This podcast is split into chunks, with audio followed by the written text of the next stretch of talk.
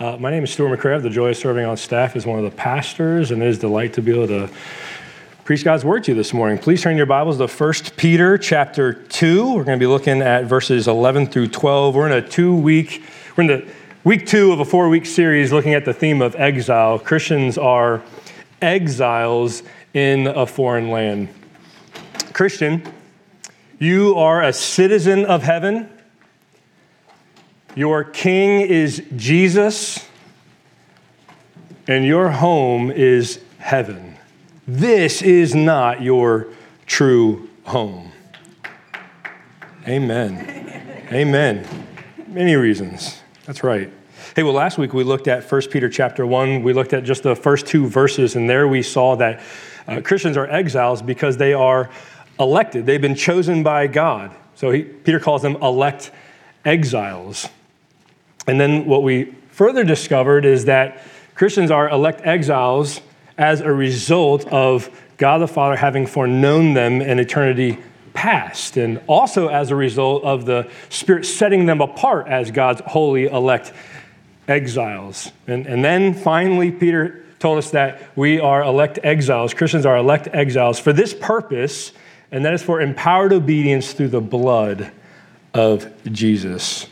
This morning, we're going to continue to be in 1 Peter. If you want to look ahead towards next week, though, and think about next week, next week we're going to be looking at Psalm 20. Pastor Doug is going to be preaching Psalm 20, the one sure stronghold for exiles. But this morning, we're going to continue in 1 Peter. So just get our, our minds thinking here. If you were writing to us, the elect exiles in Northern Virginia, what would you tell us we should expect in this life of exile?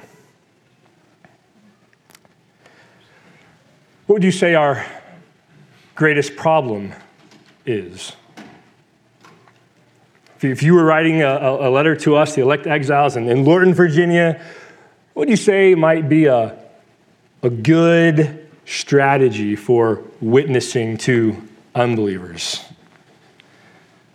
Well, Peter's going to take up these issues in our passage this morning, but before we get there, we're, we're, skipping a bit in the letter. So let me, let me summarize 1 Peter chapter 1, verse 3 through chapter 2, verse 10. In chapter 1, verse 3 through 12, Peter praises God for salvation. He points exiles towards their imperishable heavenly inheritance. And then he tells them that the, the trials that they will face here in this foreign land reveal the genuineness of their faith.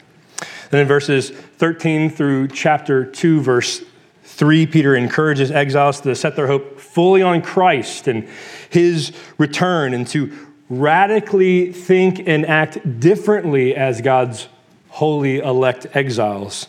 And then finally, in chapter 2, verses 4 through 10, Peter describes New Testament believers, the church, like living stones being built up into a spiritual house, the, the temple, with Jesus being the foundational cornerstone.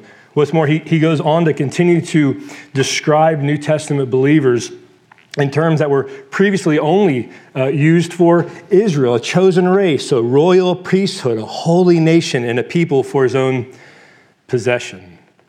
And this leads us to our passage, these two verses, and this actually marks a new section in the letter that goes all the way through chapter 4, verse 11. If we could broadly describe that first section as the theology for our elect exile identity, then this new section is the practical outworking of our identity.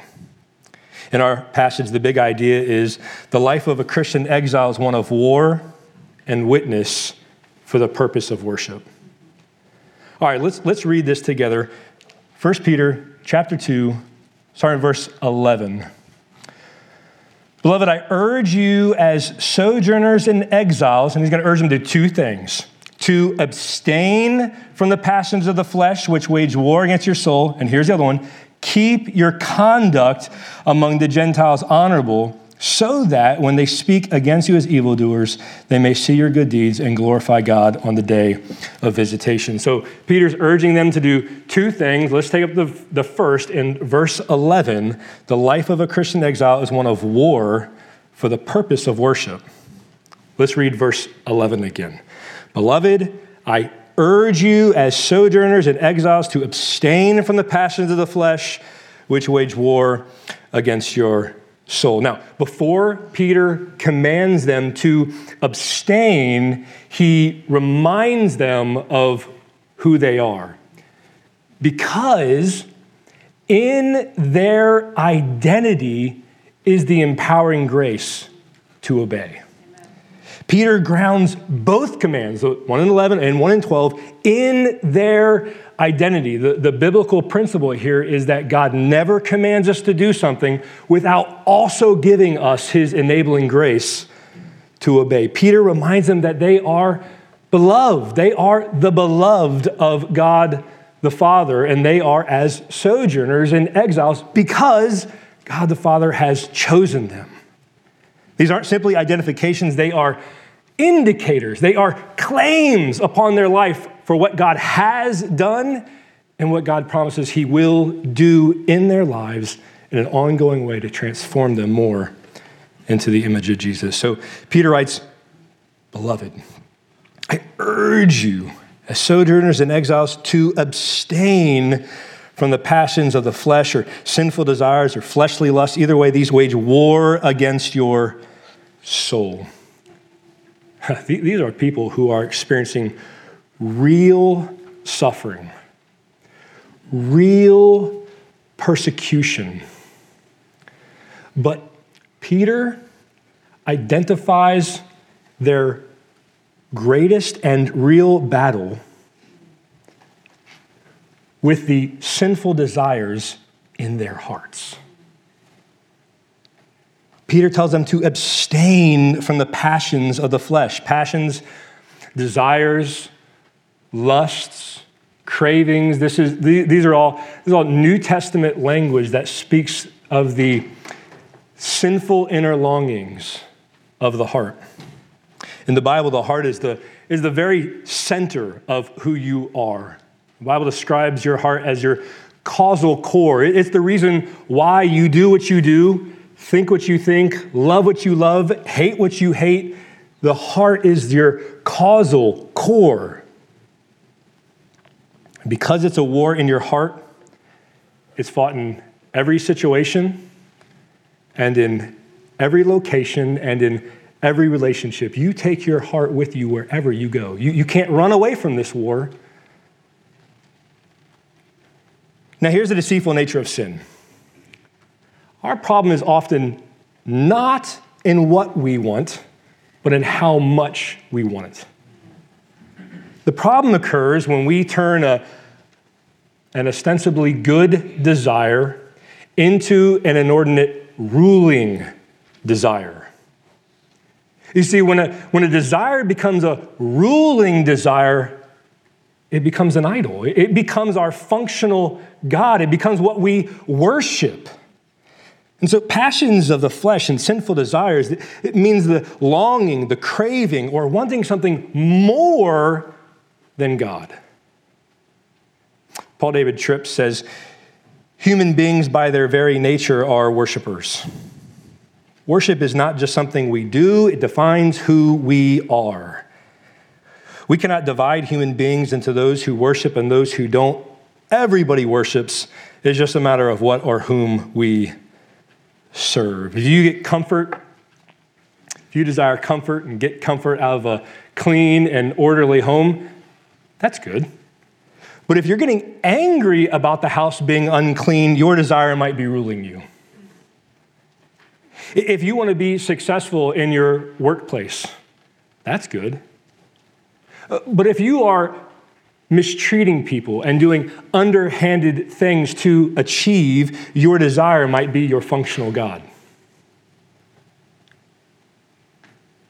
If you're a student and desire good grades, that's a good desire. But if you are cheating to get the grade, your desire might be ruling you.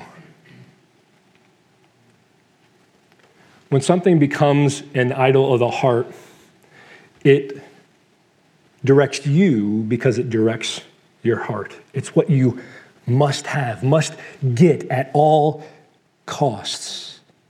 When describing interpersonal conflict as the result of unmet desires. James says in his letter, letter in James 4, verses 1 and 2, he says this What causes quarrels and what causes fights among you?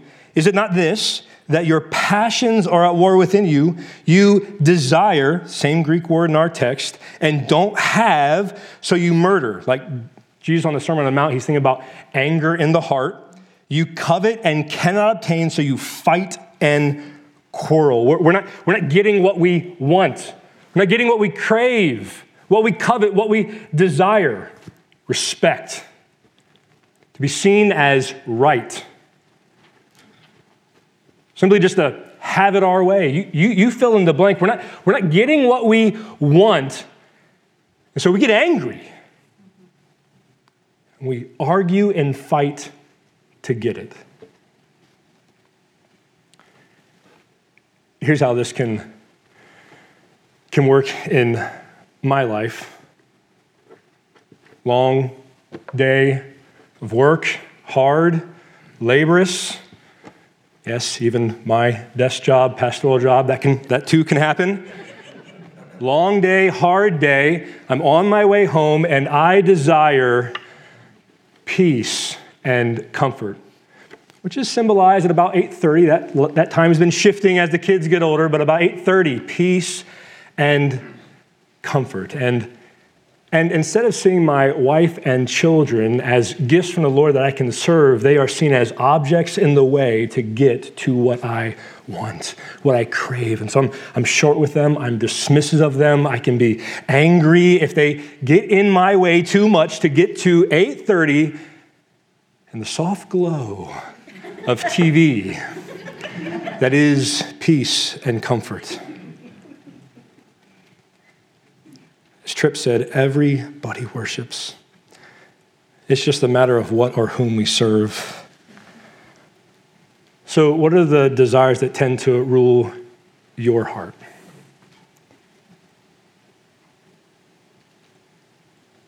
What is it that consumes your thinking? That you can be, get anxious about if, if it doesn't work out, or, or angry if you don't get.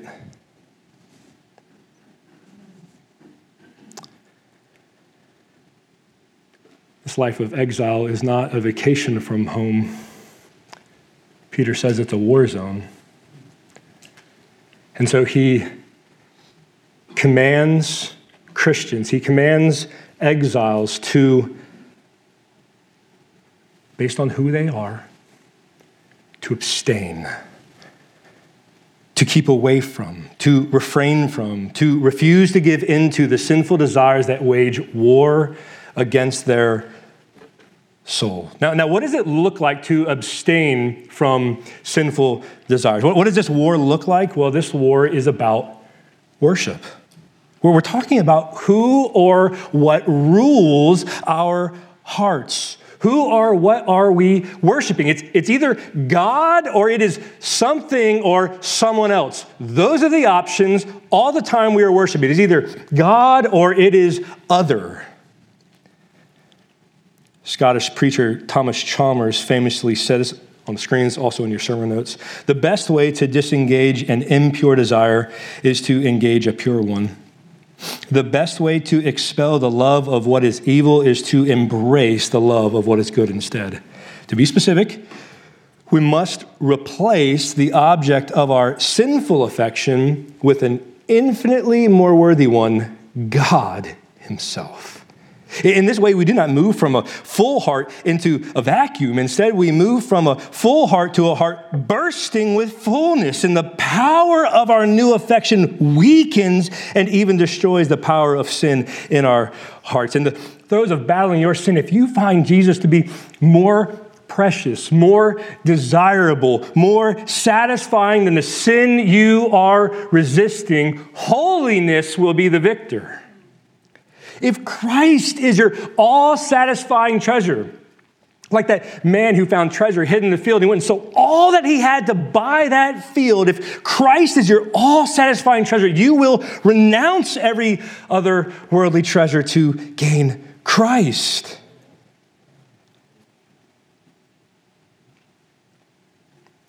if resisting sin is about having a greater affection, a greater desire for Jesus, well, then the question is how do we grow our affection for Jesus?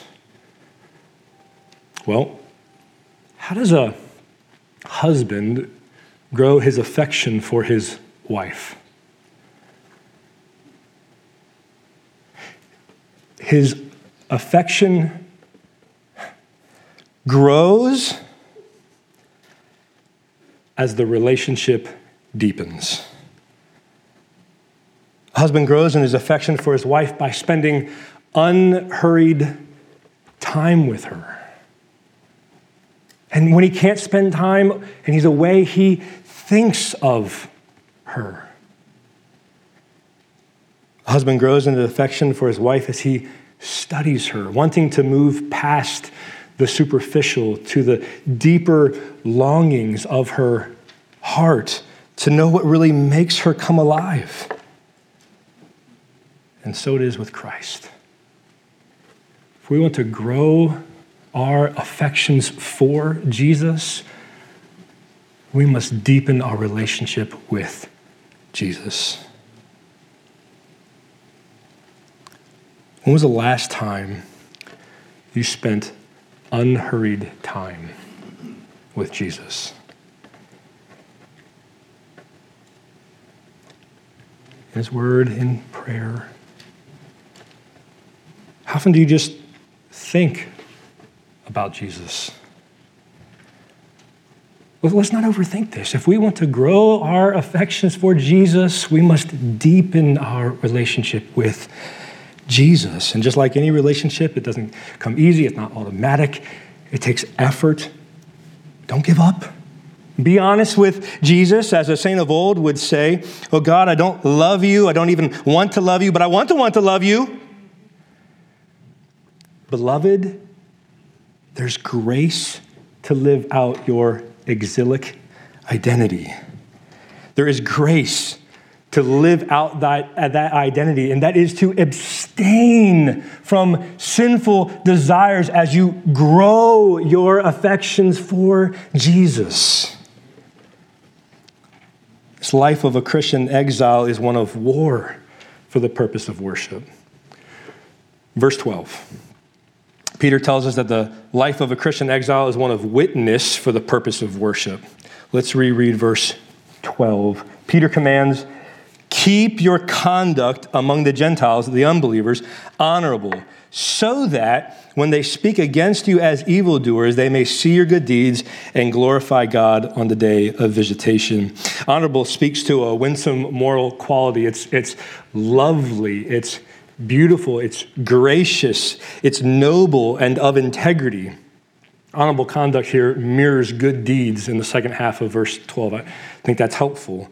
In other words, honorable means the loveliest kind of visible goodness. Honorable means the loveliest kind of visible goodness. At the beginning of chapter 2, Peter has already told them to get rid of things that aren't honorable malice, deceit, hypocrisy, envy, and slander. And in chapter 1, verse 15, Peter told them to have honorable conduct like this As he who called you is holy, you also be holy in all your conduct. Since it is written, You shall be holy, for I am holy. In a world that's marked by selfishness, deceit, debauchery, hatred, abuse, and so on. Living honorably is shocking and beautifully compelling. Now, Peter tells these exiles that they are to live honorably amongst unbelievers. They're not, they're not supposed to create some sort of like monastic type community away from unbelievers, but they're to live amongst unbelievers. The command is to, in an ongoing way, live honorably in every sphere of life and in every engagement. And, and Peter specifically highlights amongst unbelievers.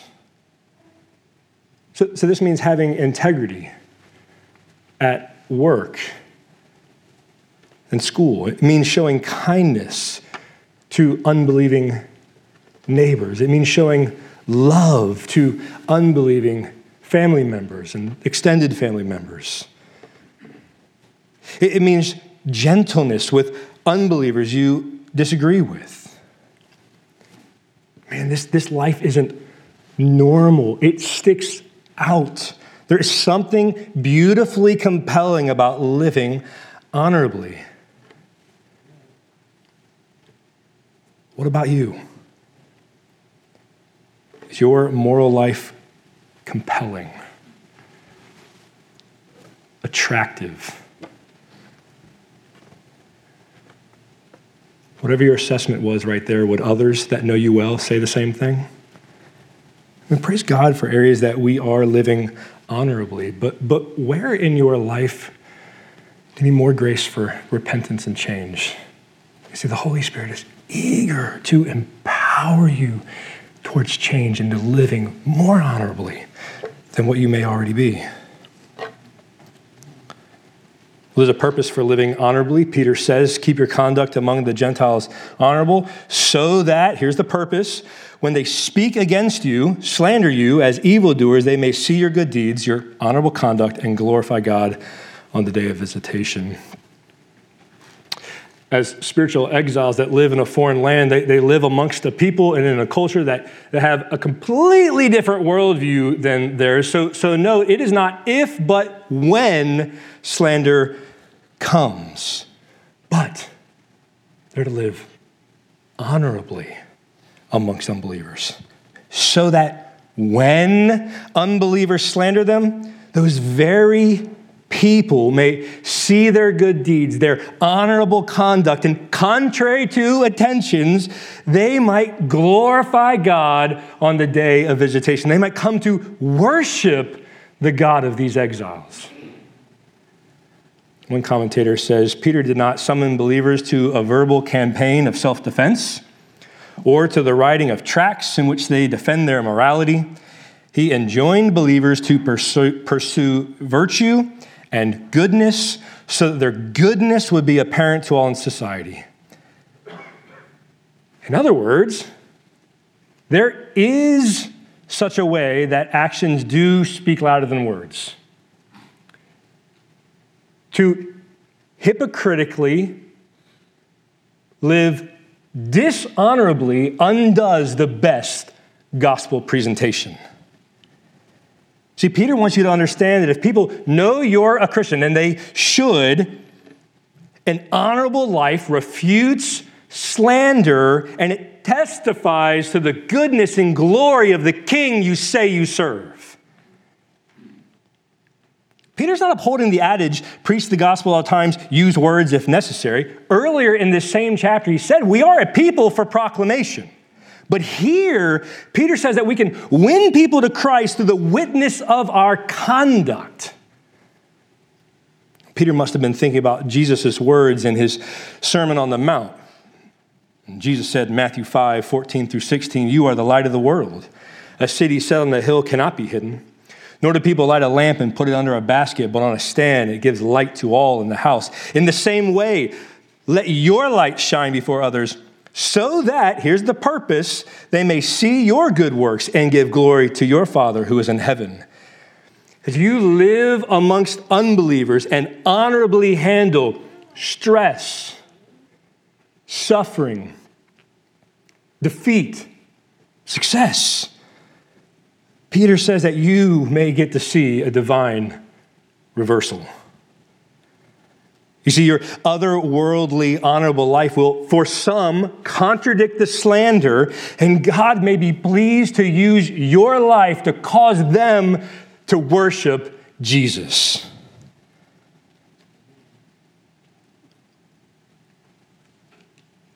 But we do live in a foreign land, and so don't be surprised when slander comes. I found Thomas Schreiner's comments on, this, uh, on their situation then to be helpful in interpreting our situation now. He writes this Unbelievers, unbelievers viewed Christians with suspicion and hostility because Christians did not conform to their way of life. Since believers did not honor the typical gods of the community, They were naturally viewed as subversive and evil in that social conduct. And so it is with us.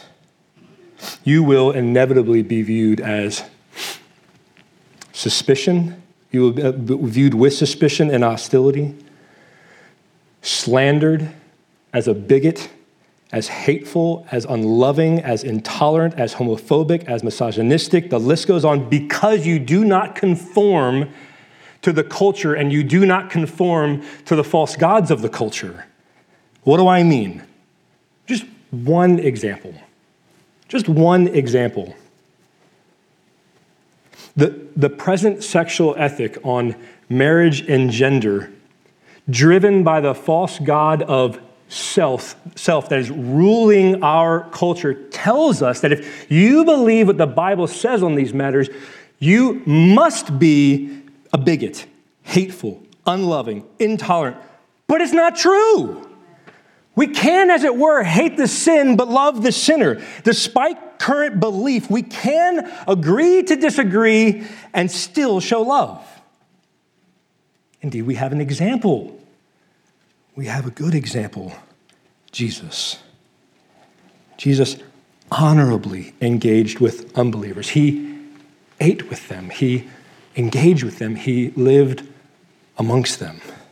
Now, he certainly called them to repentance and faith. We're going to talk about that in two weeks, but he showed them compassion and kindness. He was tender and loving. Peter, Peter tells us later in chapter 2 that Jesus was our example to follow. He says, When Jesus was reviled, he did not revile in return. When he suffered, he didn't threaten, but continued entrusting himself to him who judges justly. And it's from Jesus' example that Peter commands us later in this letter to do not repay evil for evil or reviling for reviling, but on the contrary, bless, for to this you were called, that you may obtain a blessing.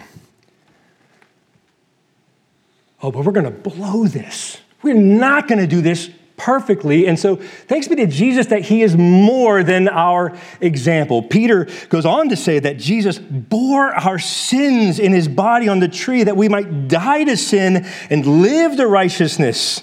By his wounds, you have been healed. Fellow exiles, our honorable lives will, for some, tell a different story than what we are being slandered for. You'll be slandered as unloving, but your life should be filled with the grace and love of Jesus. There's forgiveness and empowerment to live honorably amongst unbelievers so that some may come to worship our King.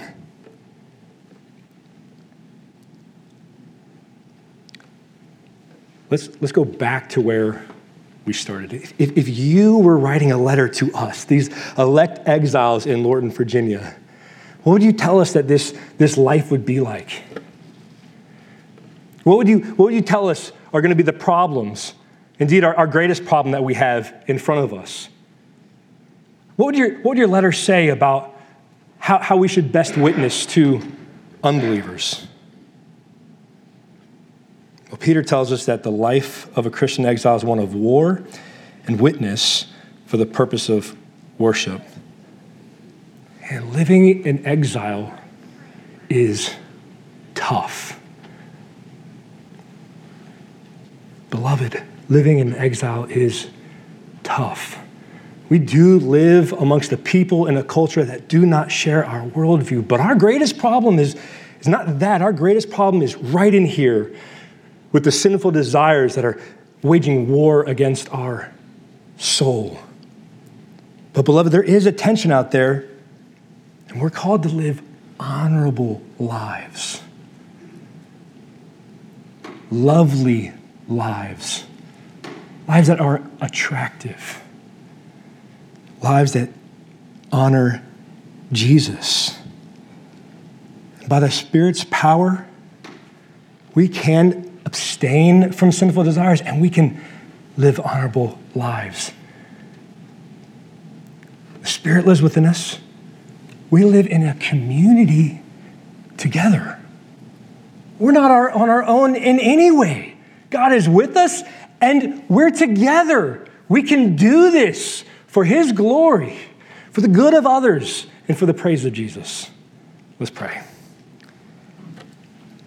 God, we do thank you for this word that helps us to better see our situation as beloved, as exiles living in a foreign land. So we pray, would you help us? Would you empower us to look and live like your holy, set apart, elect exiles? We, we want to make much of Jesus. We want to give him honor and praise with the way that we love him and the ways that we live our lives honorably amongst those that you have sovereignly placed around us. Help us to do just that together. We pray this in Jesus' name. Amen.